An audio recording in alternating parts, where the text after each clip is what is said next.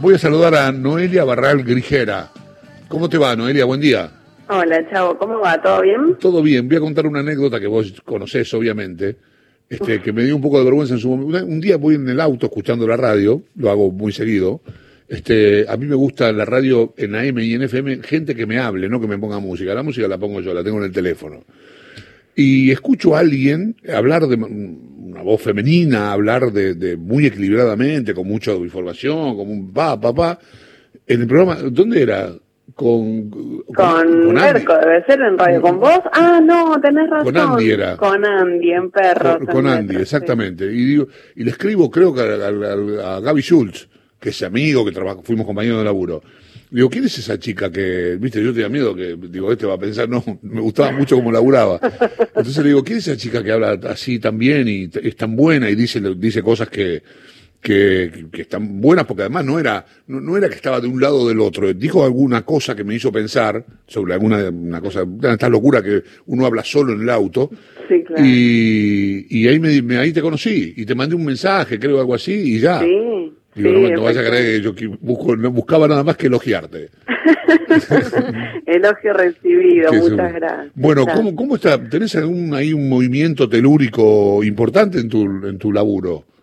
¿No? Sí, sí, bueno, eh, hace un, un, mes me fui de C5N porque estoy ahí en Gateras para el canal nuevo que va a lanzar el Grupo Octubre eh, el mes que viene un canal de noticias de cable que se, se, va a llamar IP, Información Periodística.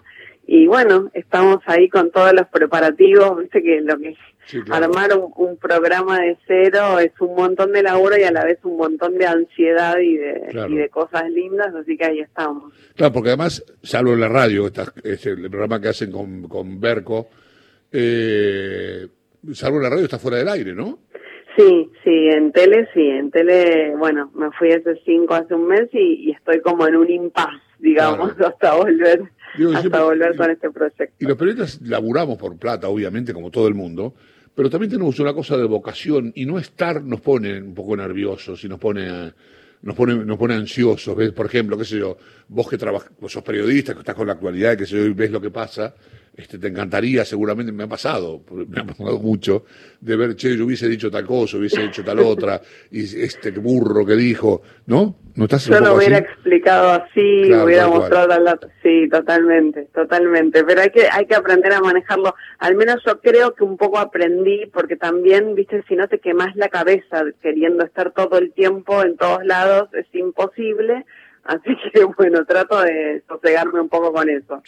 Eh, para, no, no, no, obviamente la pregunta no, no está referida a la guita, sino al, a, la, a, la, propuesta profesional, qué es lo que te sedujo para salir de un lugar este, cómodo, eh, grande como C5N, una pantalla ya impuesta, y jugarla en una pantalla por imponerse, en un mundo que son los canales de noticias, que es un mundo muy competitivo y muy complicado. Total, total, lo pensé mucho, me costó tomar la decisión. Eh, como vos decís, bueno, C5 hoy es el canal de noticias más visto del país. Yo, eh, la verdad que tenía un grupo humano espectacular laburando ahí. Me, me, fui con amigos en cada uno de los programas en los que estuve. Pero lo que yo valoré mucho de la propuesta de IP eh, es, por un lado, la idea, bueno, yo voy a conducir la franja de 20 a 22 de lunes a viernes junto con Gabriel Sued.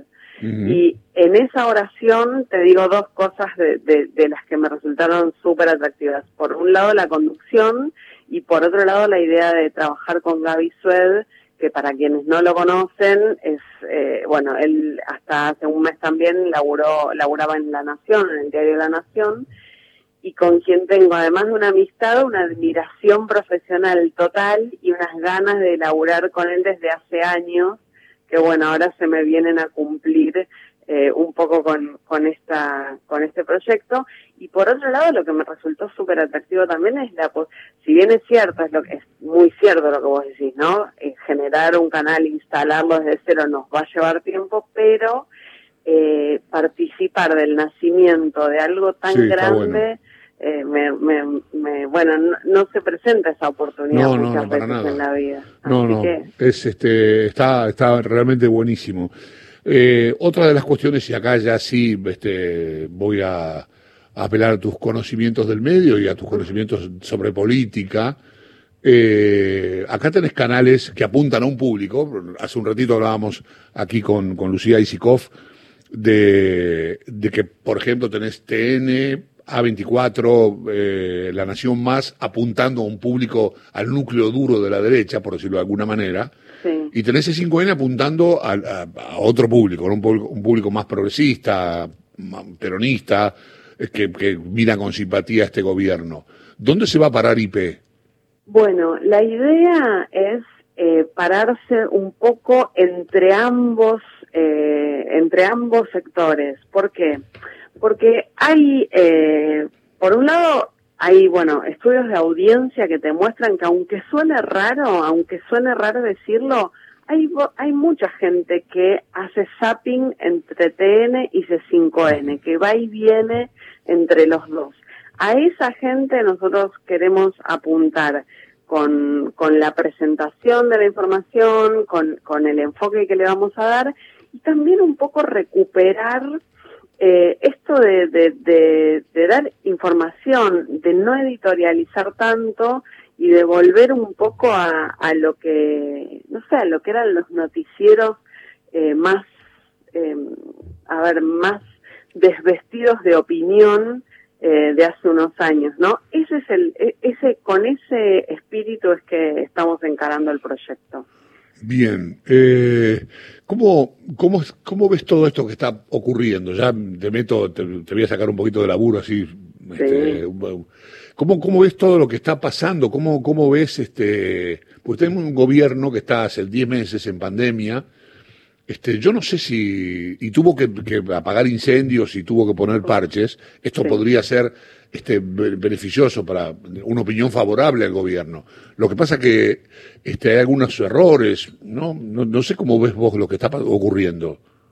Bueno, sí, eh, coincido con vos. Yo veo con muchísima preocupación algo que es un poco más, eh, que, que, le da un marco un poco más eh, amplio y que también está sucediendo a nivel global, que es esto que en, en nuestro país le, lo bautizamos como grieta, eh, y que tiene que ver con una polarización extrema que está ocurriendo en todos eh, los países, ¿no? Lo vemos con claridad, que yo, en Estados Unidos, en Brasil, pero también es un fenómeno global.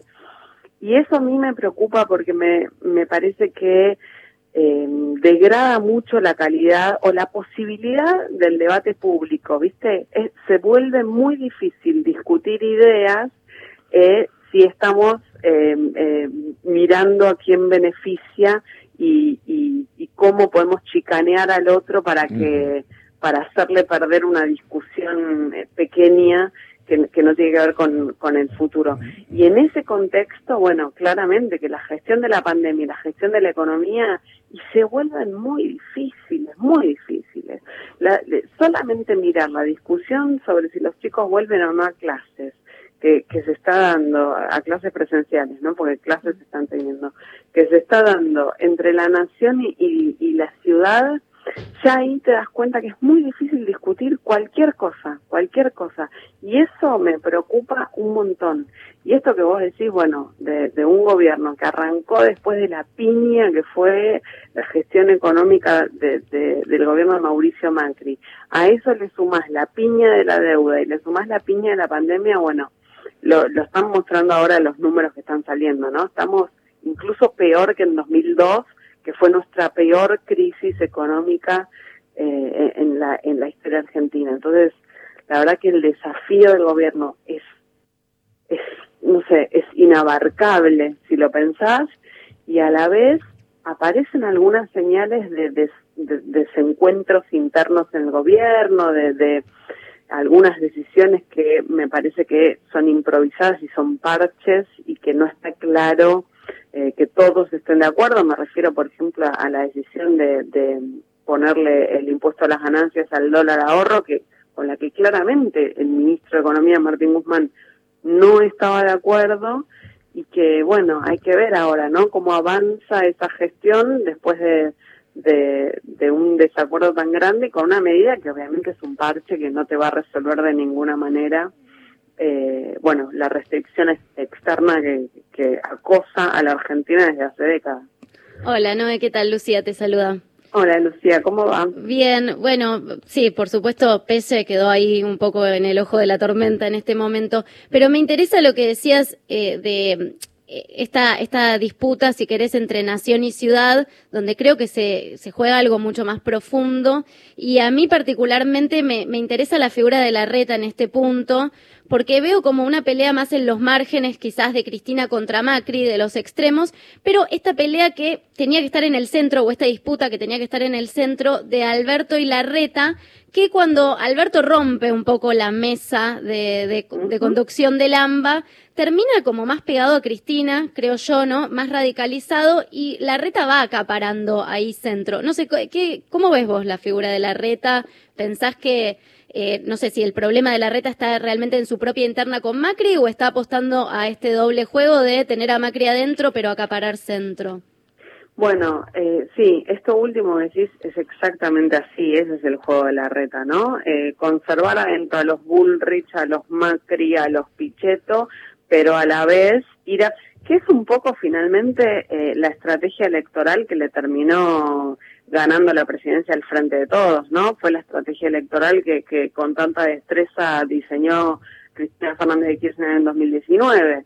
Eh, que, que, que, todos los extremistas, por así decirlo, los que están más eh, vinculados a un sector, queden adentro, pero ir a buscar votos al centro. Esa es la estrategia de la reta y a la reta en ese sentido le sirve muchísimo mostrarse dialogando y dialoguista con el presidente y de hecho eh, él a sus colaboradores les ha dicho, más allá de lo que pase con la coparticipación, más allá de que me sigan eh, recortando puntos de, de, la coparticipación, yo voy a seguir dialogando con el presidente porque bueno, es obviamente su, su apuesta política de cara a 2023, mostrar que es, no sé si el único, pero uno de los pocos de Juntos por el Cambio que tiene la posibilidad de ir a pescar votos a ese centro que les dio la espalda en 2019 y que convirtió a Mauricio Macri en el primer presidente argentino en buscar su reelección y no conseguirla eh, en, la historia del país. Ahora, no sé si a Alberto le conviene ese, ese juego y ahí habrá que ver, ¿no? Porque esto que vos decís también de que aparece ahora más eh, públicamente, más eh, cercano a, al extremo de, de, su partido político y él ganó las elecciones mostrándose más como un representante del centro y bueno, habrá que ver.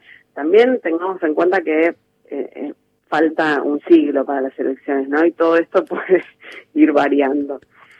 Sí, hay, hay, me parece que por ahora, ¿no? Hasta el momento, un fracaso, si querés, del kirchnerismo de jugarle la interna a la oposición. Porque, por ejemplo, con el tema espionaje, pienso, ¿no? Intentaron jugar esa interna al extremo, que la reta se despegue, que, que bueno, Santilli espiado, y terminaron eh, la reta, Santilli, Vidal, todos pegados a la ladura. Ahora está un poco, eh, hoy creo que empieza un poco este debate con lo que quieran instalar Macri y, y Esteban Bullrich de el fraude, ¿no? Hablar con esa liviandad, en el caso de Bullrich, de lo que fue la última elección, en el caso de Macri, instalar este escenario de miedo, de fraude. Y ya se está diciendo, bueno, eh, ¿qué van a decir la reta? ¿Qué va a decir Vidal de esto? ¿Se van a despegar?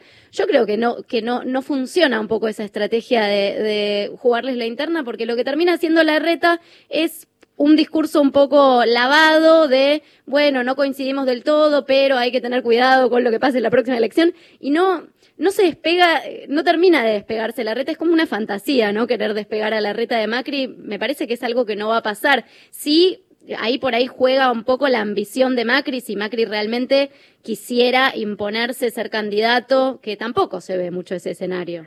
No, tampoco se ve y la verdad que lo que dicen las encuestas de imagen es que si Macri quisiera eso le costaría muchísimo, ¿no? Eh, incluso le costaría ganar una paso dentro de su espacio. Eh, yo coincido con vos, creo que mm, eh, uno de los grandes, grandes, grandes activos de Juntos por el Cambio hoy por hoy es conservar la unidad a pesar de todo.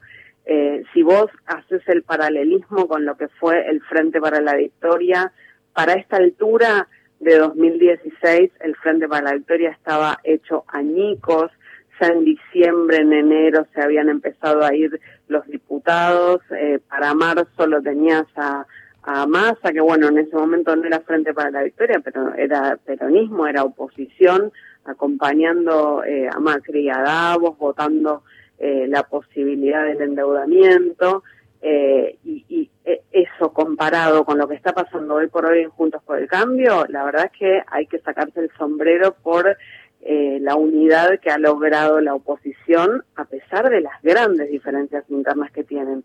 Hay algo que, que ellos tienen muy en claro y es que pase lo que pase, no se van a romper, no se van a dividir. Tuvo una oportunidad el Frente de Todos de, de hacerlo, eh, fue en aquel momento cuando eh, se llevó tres diputados de Juntos por el Cambio, tres diputados que eran de aliados provinciales del PRO, pero que bueno, no dejan de, de haber sido un dolor para, para Juntos por el Cambio haber perdido, perdido esos tres votos. Y en aquella oportunidad yo creo que si políticamente el Frente de Todos hubiera jugado un poco más arriesgado, tal vez se llevaba más diputados. Pero bueno, finalmente no sucedió y me parece que esa que ese tren ya pasó, que esa oportunidad ya quedó en el camino y ahora a medida que nos acerquemos cada vez más al año electoral va a ser eh, ya, ya, es a esta altura difícil difícil dividir a la oposición eh, Noé ojalá que te vaya muy bien te, así será en el nuevo emprendimiento ¿cuándo arrancan? Bueno, sale al aire el 17 de octubre uh -huh. por un montón de cosas, sí, sí, el está, Grupo Octubre. Me queda muy claro, sí. El 17 de octubre además se conmemora eh, el, un aniversario de la primera transmisión televisiva en la Argentina, así que también es una forma de homenajear aquella fecha. Eh, pero bueno, es sábado, así que ese día va a haber algún programa especial, pero con todo, con todo, arrancaremos eh, el lunes 19. Eh, desearte éxitos, decía Pasarela que desearle suerte de, de mediocres, entonces decía éxitos, que te, te, va a ir muy bien, no tengo ninguna duda. Y un saludo para todos, está bueno que se abra un medio nuevo, está bueno que haya gente que tenga donde laburar. Total, total, ¿Eh? muchas gracias chicos, gracias y bueno, los esperamos entre los televidentes. Sí, sí, allí estaremos. Un, un beso grande. un beso enorme. Noelia Barral Grijera va a conducir un programa con Gabriel Sued en el nuevo canal IP. Después le voy a preguntar a Mar